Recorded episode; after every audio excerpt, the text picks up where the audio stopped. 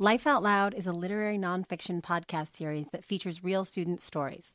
Born in a John Jay College creative nonfiction writing classroom in the fall 2015 semester, Life Out Loud seeks to diversify the perspectives typically shared in the CNF genre.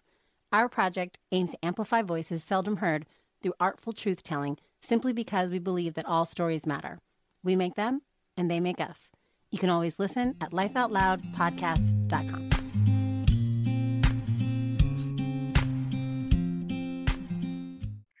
and welcome back to Life Out Loud, a literary nonfiction podcast through which we tell true, maybe all too true stories. I'm Kira, one of your hosts tonight. And I'm Karen, happy to be here with you all tonight. I'm Leisha. Thank you for joining us tonight on the third episode of our sixth season entitled Winner, Winner. And I'm Sophia. In this episode, two authors invite us into the background behind two very different competitions and their efforts at victories big and small. And I'm Danielle. Now, let's get into the first story of the night. This first story is by a new author to the podcast, Bilal Kaiser. Bilal Kaiser is a 24 year old Pakistani American freshman at John Jay College of Criminal Justice, majoring in computer science. He was born and raised in Brooklyn, New York, but has lived in almost all five boroughs. In his free time, he likes to build models, play video games, and tinker with electronics. Bilal hopes to one day work in the R&D department of one of the big tech conglomerates, finally satisfying his curiosity and putting it into work designing new products for consumer use. Let's take a listen to Bilal's story entitled Eureka. It was a cold autumn morning. I stood in the marble tiled lobby crammed with swaths of people and numerous displays. Three-fold cardboard cutouts lined each table. Nervous students stood hushed, awkwardly fumbling through their presentations on command. They feared a failing grade and the summer school that came with it. So did I. I gulped as I watched the arbiters pass from display to display. The ninth grade science fair was underway, and I was waiting. Waiting for my chance to show the world, to show all the people in the school, that I was worth something, that my abilities were worth being praised. Up until now, I was just a dopey, crippled kid, the one who walked funny down the hallway, the one all the students mimicked as I traveled between classes, pretty much the joke of the whole school, and without nary a friend.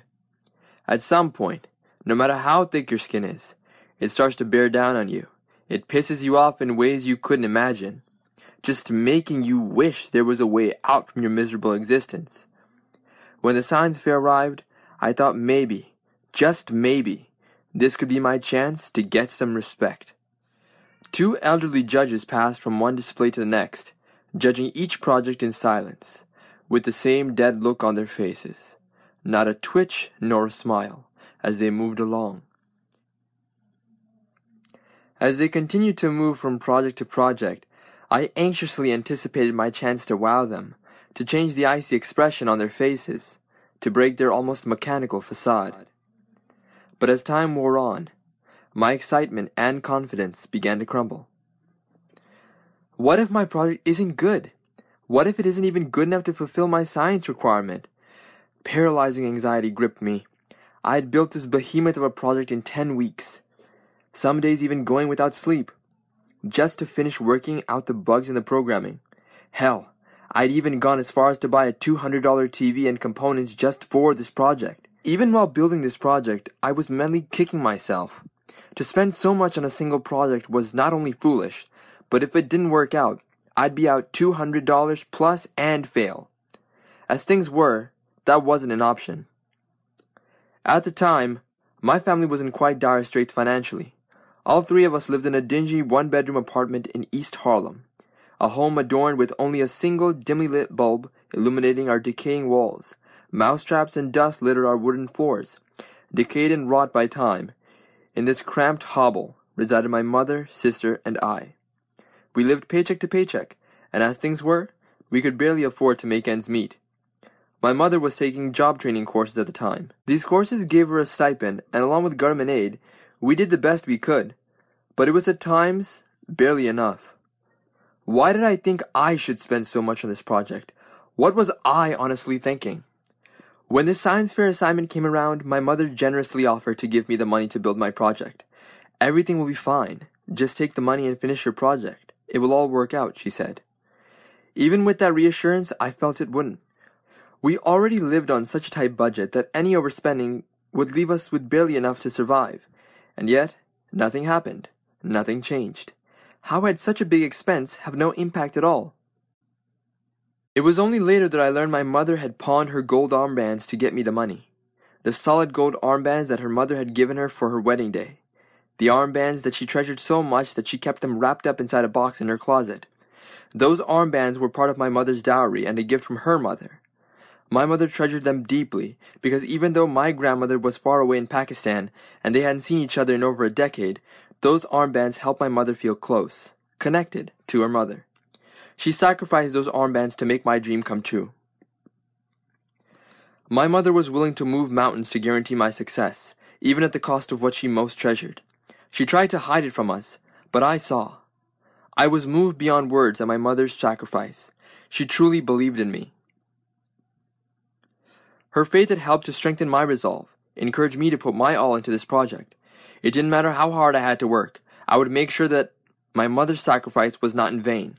To these ends, I taught myself JavaScript via online tutorials and used the components I purchased to build a functional credit card sized micro PC that could run Minecraft. As I stood in that lobby, I should have felt proud.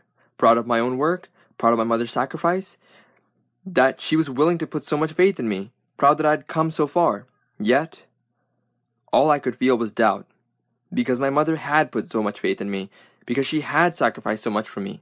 I doubted myself because I felt I was incapable, that I was undeserving of such faith. Maybe I felt this way because of the struggles that I've had to overcome. Being poor, you don't really have many resources, and so you have to make do with what you have. Most times, it's not enough, and you end up having to work twice as hard as others to make up the difference. Seeing others succeed so easily when I had to struggle so much to get the same result over time must have taken its toll on me. I was starting to feel jaded and like maybe this was all for nothing. Did I even care what those judges had to say? In an article entitled Effects of Poverty, Hunger, and Homelessness on Children and Youth, the author discusses the impact of poverty on youth, one being psychological, saying that children in poverty may develop emotional issues that include feelings of anxiety, depression, and low self esteem. Maybe that's why my mother did all that she did, because she noticed how great a toll our situation had on me over the years, the crippling depression just eating away at me, wearing down on me even as I succeeded. I guess she just wanted for once to give me a chance to feel like I was no less than anyone else, and the opportunity to prove it. Regardless, in that moment, as I stood in the lobby mulling over my own existential crisis, the judges descended upon my display. It was too late to pack up, to give up, to run. I just had to stand there and wait. And then, as each judge took their place to pass judgment on me, I saw their eyes light up. Then, smiles slowly formed on their faces. Huh? I thought. Quickly, their cold expressions began to brighten as they viewed the demo reel on my monitor. They began to ask questions, review my research, even take a shot at playing the game. Gone were the cold demeanors. They were honestly enjoying themselves. They asked me about how I programmed the display and set up the terminal, and were honestly quite shocked when I told them I had bought a TV just for the project. As they began to leave, one of the judges, a tall, aged gentleman with an illustrious beard, came to congratulate me. Out of this entire science fair, your display was the most engaging and informative display we've seen all day. Congratulations, he said. Congratulations? For what? I asked. He responded, Well, you're one of the last for the day, and we've decided on a winner. It didn't take me long to put it together, but I still couldn't believe it. It was me. I was the winner for once. I was ecstatic. At that moment, I felt validated. All my mother's sacrifices and my hard work had finally paid off. I, Bilal Kaiser, had won the ninth grade science fair, and I was worth believing in. Wow, what a story. It was really touching and so satisfying. Yeah. Mm-hmm. The ending was like absolutely perfect. I, I love the way it ended. Yeah. Thank you for being here, Bilal. And I want to jump right into it. Um, for me, hearing about what went on behind the scenes of this project was really eye opening. I mean, just hearing about how you had to juggle like these huge issues like poverty and bullying, and then you're also trying to complete this like super complicated tech project. I mean, all of that is a testament to you as a person and to your strength. But at the same time, you didn't face any of that alone because you have this angel of a mother. Um, I was really touched by her sacrifice to you, how she sold those wedding day armbands. I mean, to give you that opportunity. So I'm wondering, since your mom was such like an important part of all this, what was her reaction to the final project? And then how did she react to the news that you won the science fair? Um, my mother is not very tech literate, but you know, even she could understand how big of an undertaking it was since uh and I was working on this project for like weeks and weeks on end. Mm-hmm. I stayed up multiple nights like under that dimly lit light bulb okay. just uh trying to get it to work because I ran into so many uh dead ends and error messages and I was close to banging. I actually did bang my head on the keyboard multiple times. um, and this was like the end of the year, so I had a lot of like. This is during the uh, SAT, like my fam, well, the PSAT prep. Mm-hmm. So I was like really, you know, bogged down for time, and mm-hmm. I was juggling all of this at once. It was really overwhelming, and I was just losing my mind because no matter you know how much I worked on it, I felt like I was getting nowhere. And then one day it just hit me, and I got it done of like how to get it to work and everything just clicked. Um, but my mom, she was surprised that it like, you know, that that it came into being and it started working and she was glad that it did. Um, but that was it. You know, she, she emotes more so like with personal moments, but with like work and stuff, she knows that I'm gonna get it done and that that you know she has a sort of um, what do you call it? Trust in me that I'll, that I'll, that I'll get it done. So it's not really surprising for her she's just glad that it worked out and that everything went as planned. Yeah, she um she was happy that I won, but the prize for the science fair after like everything, because normally you'd expect for a science fair for them to actually, you know, put effort into what they give. Um, I won $65. That's it. Oh. Oh wow. That's interesting. But I guess the satisfaction was like the actual winning, right? Yeah, the actual winning. It was just that the winning was bogged down after you won, and they're like the award ceremony. I was like, and it was such a big lead up because they forced everyone in the school into the auditorium, and they said oh. you all have to attend. So I thought it was gonna be some big prize. And the moment they called my name, and it was like, I was like, wow, what did I win? And like, oh, they, they had me walk up and in front of the state, the the auditorium um stage, and like, oh, Bilal has won this $65 Target card and my face dropped internally. I couldn't let that, you know, break that. But I was I was like, for all that work, $65. Okay, okay. Follow up question though. What did you get with the $65 that you won? That's a good question. Honestly, I don't even remember. I was I don't know, it was probably groceries. More than likely it was groceries or something yeah. because uh I didn't really want anything. I was just pissed off and I wanted to get rid of the Target gift card. That memory of $65. You gotcha. didn't do it for the money. I, I I didn't, but you you still expect like you know because every time they show science fairs in media and like other mm-hmm. schools in the city, they're like the school's like at least a hundred bucks. Like sixty five is like cutting short to a point where like it's like sort of insulting. okay, okay, I respect that. I would have been mad too. Well, moving on from the struggle of the $65 prize, you know, you also do a good job of showing us your positionality in this piece. You know, you describe your struggles that you faced both in school and at home, being, quote, the dopey, crippled kid living in a dingy apartment. Yeah. And I thought it was impactful that you brought in data about kids in impoverished families. Like it made it clear um, that the psychological struggle struggles that you encountered are a part of a larger trend that's supposed that's supported by the data. So because of your story, we have this like intimate insight into your worldview, and we also know that there are others out there who face the same challenges that you do.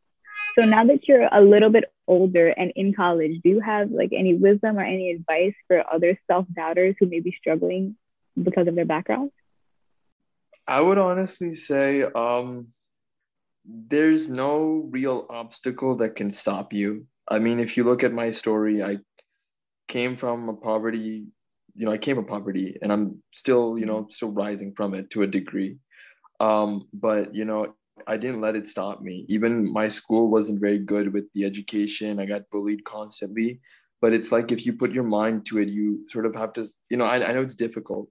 Um, psychologically, you really have to, it, you take, it takes a lot of growing because when I was in that position, I had to grow up really fast. I had to not think like, I didn't get to have a, you know, like a teenage fun time and enjoy myself or anything. Um, because I, I've been there in that situation since I was like 13, 12, 13. So yeah, I I didn't get to enjoy anything. So I had to really put my survival instincts, you know, into play and sort of had to put my own to the work because I knew that, you know, in that situation you just think about your work and surviving. So mm-hmm. nothing else has to matter. And that's how you have to think. But my example, my story being an example, um, it shows that you know not you can't let anything stop you if you have the drive and determination to like um, to reach a goal you'll reach that goal you just have to put the work in and you just have to like you know focus on that one goal as a singularity ahead of you yeah it was really inspiring actually yeah and Bilal, with those really inspiring and touching words that I might just end up putting on my Instagram after this, uh, we wanted to thank you for being here and sharing your story with us. Thank you for Thank having you so me. much, Bilal. Thank you so much, Bilal. Thank you for having me here. I'm really Thank grateful you. for this opportunity to be here.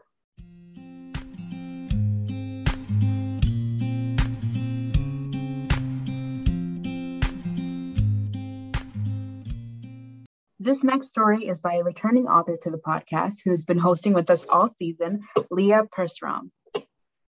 Leah Persram is a Queens native. She grew up in Richmond Hill and was raised by avid readers whose p- passions and interests influenced her own passion for writing. She's currently a senior at John Jay College with a major in English and a minor in creative writing. In her free time, Leah enjoys spending time outdoors, enjoying life, and finding inspiration for her writing.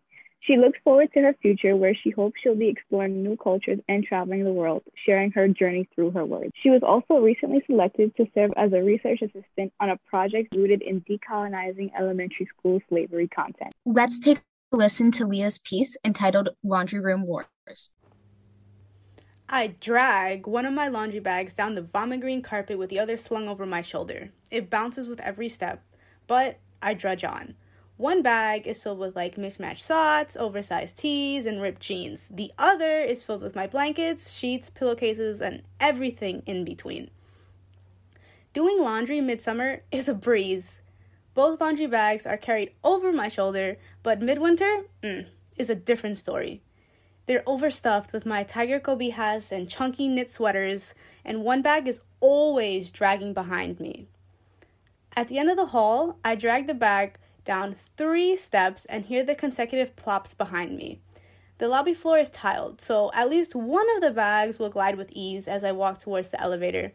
I readjust the forgotten black tote bag that's hung on my arm. It holds the tide in the downy. An empty elevator greets me. I enter halfway and push LR with my knee. The rear door opens and I hurriedly waddle through with my bag jumping behind me. At the ground level, the white door is unlocked and slightly ajar. I push the door open with my head, taking a peek in. My holy grail is an empty laundry room with no one in sight. On those days, I text my aunt to tell her our prayers have been answered. It's a rare sight though, and it never lasts for long. Someone always comes out of the elevator with a laundry bag or like a basket in hand, ruining your chances of finishing your laundry in only an hour. 114 apartments to 7 washers and 5 dryers? It's horrendous. The washers aren't even really a problem, those free up quickly.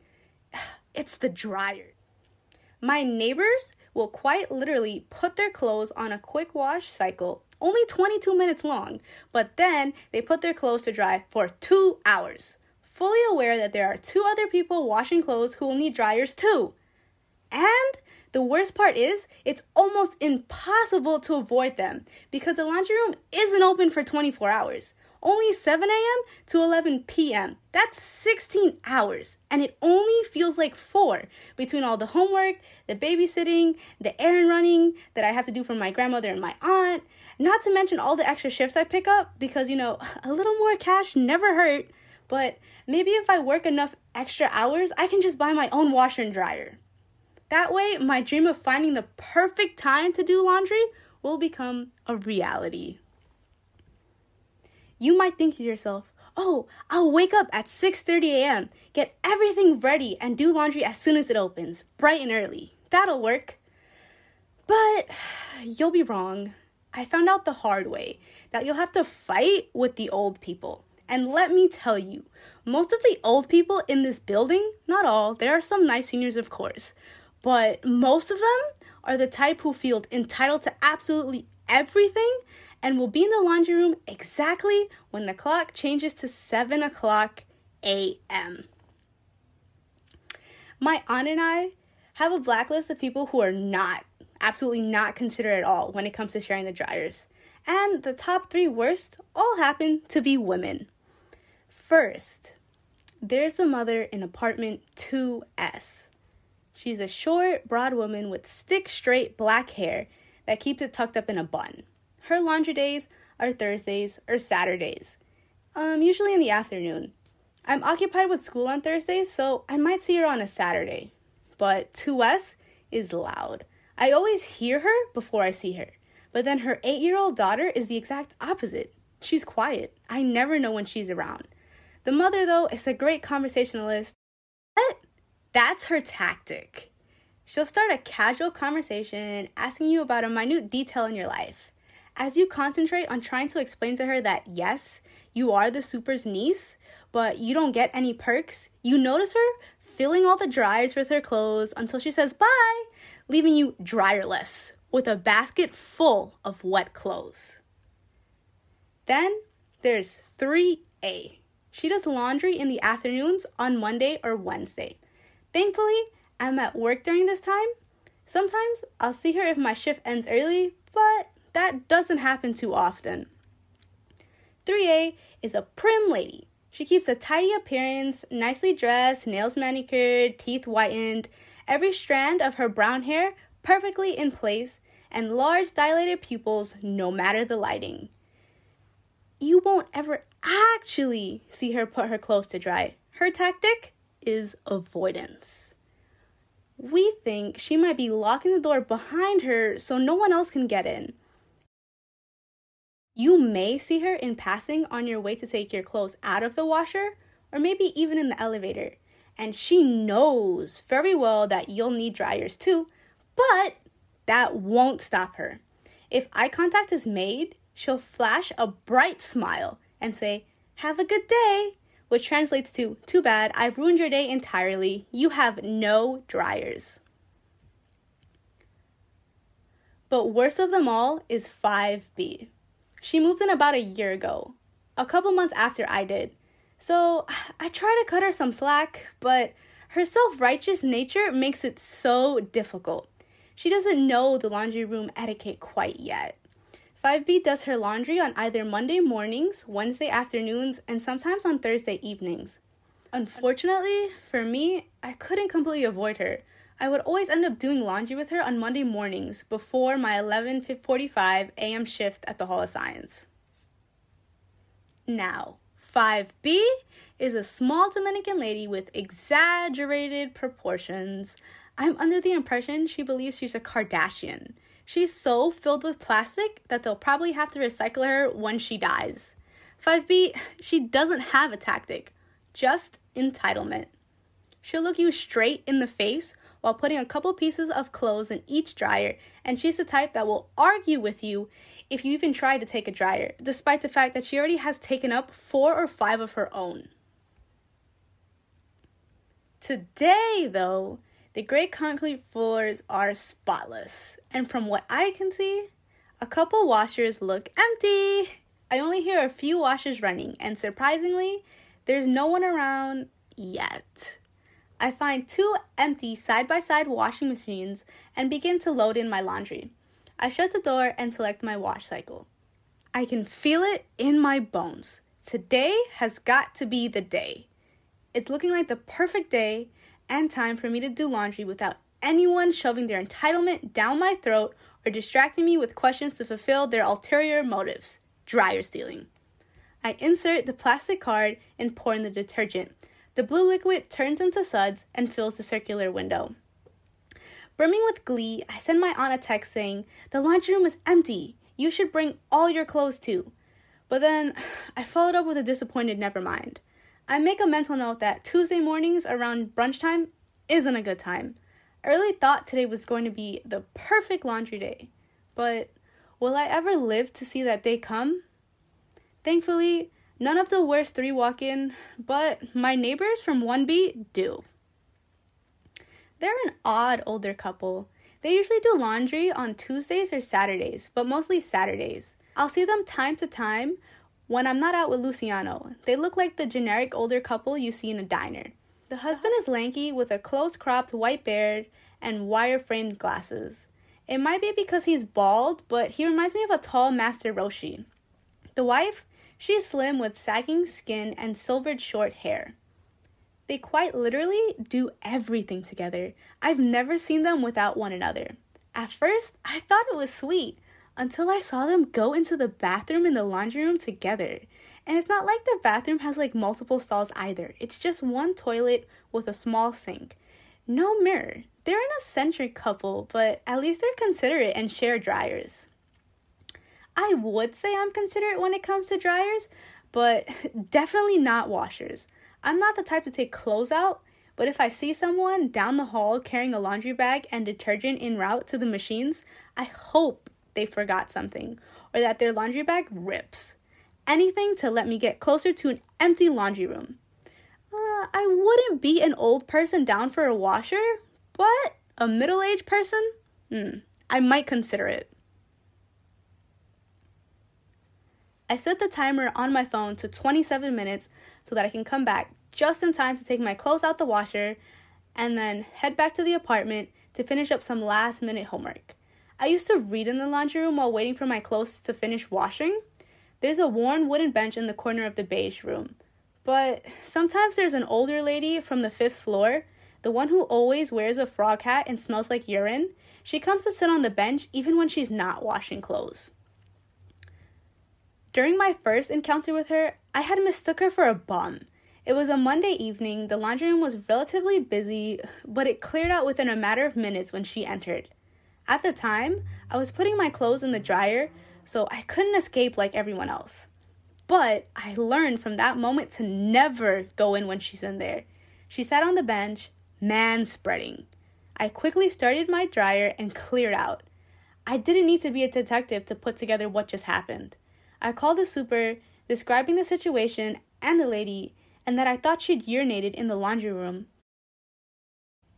He told me she also lived in the building and that I was lucky I'd only recently encountered her. So, yeah, there's a blacklist of people I refuse to do laundry with because of dryers, but there's also a list of people I just tend to avoid. For example, there's a petite lady with red, unruly curls from 4F who always does her laundry on weekday mornings. I'm unsure of her profession, but she practiced ballet while she loads, pours soap, folds, you name it. I don't know why, but I just avoid her too. And then there's 4M, who reminds me of a lumberjack because of his burly build. He does his laundry on Monday and Tuesday nights. I avoid him because he sings terribly. I admire his confidence, but my AirPods can't block out the off key a cappella singing of Hey Soul Sister by Train. Nice taste in music, though. One day, though, I couldn't help but suddenly wonder does anyone avoid me when they do laundry?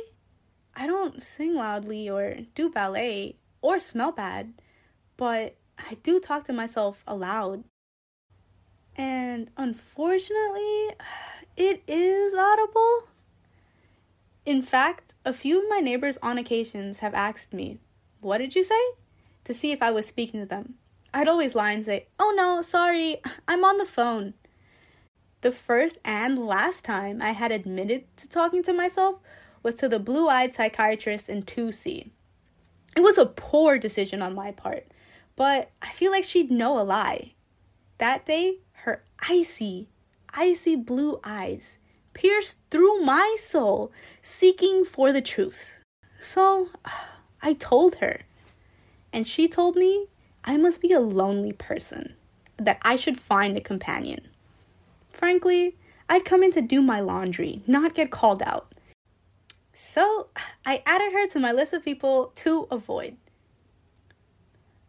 I guess no more doing laundry on Sunday afternoons either. The time options are getting fewer and further between. Maybe I'll just ask for a washer and dryer this Christmas, since the perfect laundry time just doesn't seem to exist. My timer goes off. I return to the laundry room and am greeted with the sight of the frog hat lady, 5M, on the bench. I act as if I don't see her or smell her and quickly transfer my clothes from the washer to the dryer. I catch a glimpse of my reflection in the dryer door on my way out. All I see are tired eyes as I tell Siri to set a timer for 30 minutes while I carry the wet clothes that I air dry back to the apartment. I sigh to myself. I'll figure out a time that works. Yeah, I'll I'll try again next week, early Monday morning or maybe Thursday morning. And then finally I find it. The perfect day and time. Thursday mornings 9:30 a.m. The laundry room isn't filled with any hustle or bustle on those mornings. It's just me and the tall Puerto Rican businessman from 3G. Despite being older, he's physically fit with a smile that belongs on a GQ cover. He's also kind and considerate, using only two washers and two dryers one for his clothes and another washer for his dog's toys and blankets. Same with the dryers. He's definitely on my white list. We don't talk much, just a brief morning, good to see you. Sometimes he'll ask how I'm doing, sometimes I'll ask him. But we prefer the humming of the washers. If he hears me talking to myself, he politely pretends he doesn't. The perfect laundry room etiquette. Though it isn't a holy grail of solitude, you know what? It's good enough for me. Wow, this is such a beautiful story. It just like it draws you in. So with that being said, your story is so light, humorous. Like when you see the burly lumberjack who sings "Hey Soul Sister," strange older couple mm-hmm who uses the bathroom together. And visual as it takes us into your world of observations, you craft the details of your story through descriptions of the people who live in your building. Why did you decide to frame the story through these descriptions of the lives of other people? It's a really good question, but I think it's just because of how I see everything, especially like with how I see people. Because um, I remember I was talking to Professor Madraza because I was in one of her writing courses, and I was like, oh, I want to tell this story because we were in the pandemic, and I was seeing these people like all the time, and it became like the highlight of every day for me. Oh. So I became so like hyper focused on them that they became like characters. That's exactly like I wanted you to get that feel like in the writing descriptions. Oh, caricatures. Yes, thank yeah. you. Mm yeah you definitely feel that it's just like personality personality and personality you know it's like the their their essence like rolled it to, into like a few sentences it's it, i love it it definitely feels like cartoons actually when you Thank when you're you. saying that it feels like i'm watching something Thank you. I feel like my goal has been achieved. To me, it really came off like a sitcom. That being said, oh. laundry seems like such a benign topic to write about, yet you brought it to life.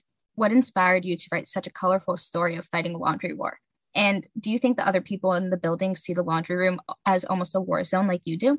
I don't. Maybe it's just like the way I think. I, look, I'm a, I'm a little bit of a weird person, and um, we love it. Thank you. And I don't know, like laundry for me is like something I absolutely like hate because mm-hmm. it takes up so much of my day.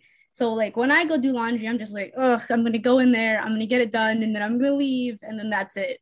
So like I go in there like super like goal oriented and I feel like maybe the moms of the building feel the same way. Like they want to go in, get out, take care of their kids, don't talk to anybody. But I don't know. Yeah, I don't know. It was just like because this became like my everyday thing where like only way for me to really get out of the apartment was to do laundry. It, it became something like so real and that I did like focus on like a lot.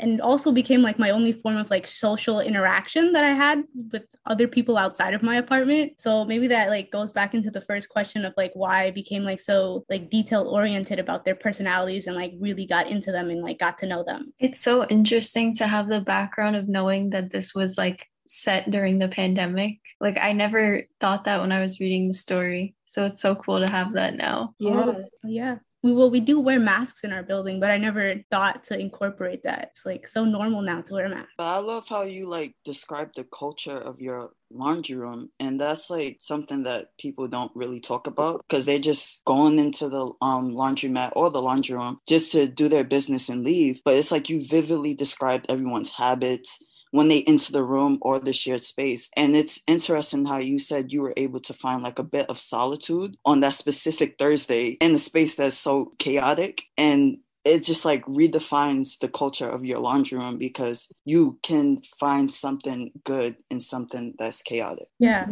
I, I really like the way you said that something good out of something chaotic. And now I definitely have to ask did any of you have a favorite laundry doer in his apartment? I don't know. My heart's with the lumberjack guy who sings a cappella. Like, he's soul sister to me. okay the old couple might be my favorite, but I'm a little bit like, was I the only one who thought something different when she said they went into the bathroom together? Like, I knew they were an older couple, but I didn't like my mind didn't go to bathroom usage. It, it, I, I was wondering the whole time. I just want to clarify. I, I can clarify it. It is bathroom usage in the bathroom. I, I think maybe it's like for safety reasons in case one of them falls. I don't oh, know. There's no rail like in the bathroom. It's not like ADA accessible. But um, just to clarify, bathroom is for number ones and twos. I'm glad to know. I'm, I'm really glad. Those logistics make sense, but I'll leave it at that. Dot dot dot one of my personal favorite interactions in your piece is when you admitted to talking to yourself oh to oh the blue-eyed physician in 2C, and you said her eye, her icy eyes pierced through my soul, seeking for the truth. So I told her, and she told me I must be a lonely person. I should find a companion. And frankly, I'd, I'd come in to do my laundry, not get called out, and that was just hilarious to me, and it like makes me wonder like it's one of the first times where I was like, oh, these are like you're using the the the apartment name, like the apartment numbers for them. So it made me wonder about like the name situation that you have with like everyone in the apartment. Like, do the names of the people in your piece uh hold on. Like, do you know the names of the people in your piece and use the apartment numbers like here for privacy's sake? Or do you think everyone in the building kind of knows each other by those same like odd behaviors and characteristics? So it was kind of like a combination of everything. I didn't want to just put like full like on blast all these people I live with because I live in Forest Hills and everybody kind of knows everybody. Mm. So it's like, ah, maybe I'll just put the apartment number. So if you know you live inside the space and then you somehow happen to read my story okay then then you'll know. Mm. but like i guess that's also like a part of like the culture like oh here comes 5b walking in like did she get another boob job or something? Like like you you know like you you know like based on the atmosphere and like the person. I guess it's like our own like little niche that we all didn't want to really be a part of but that we are a part of just because we like inhabit the same space. Okay and leah finally i just want to ask you is there anything you want listeners to take away from your story? Life may seem really boring, but it's not. Life is what you make it. And if you want it to be fun, it'll definitely be fun. And there, there is art in even the laundry room. Oh, for sure. with that, thank you, Leah, again for sharing another one of your stories with us. Um, and for being back on the author side of things because you've been hosting with us all semester. And yeah, this was a wonderful, like light story, as we said throughout this too, which was very nice, very nice change of pace. Thank you guys so much for having me on both sides. I really love being here.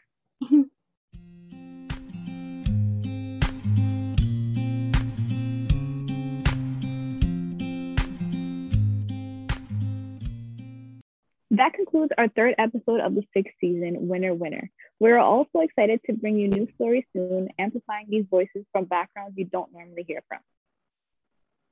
You can always find out more at www.lifeoutloudpodcast.com or by searching Life Out Loud Podcast on iTunes, SoundCloud, or YouTube. We also have an Instagram and Facebook if you want to get behind the scenes content. We'd like to thank everyone who helps make this possible, including our sound engineers and editors, as well as our episode writers, our website developers, everyone behind the scenes here at Life Out And to our audience, we hope you love these stories as much as we did. It was a joy to bring them to you. A very special thank you to everyone listening in. We'll see you soon and good night. Good night. Good night.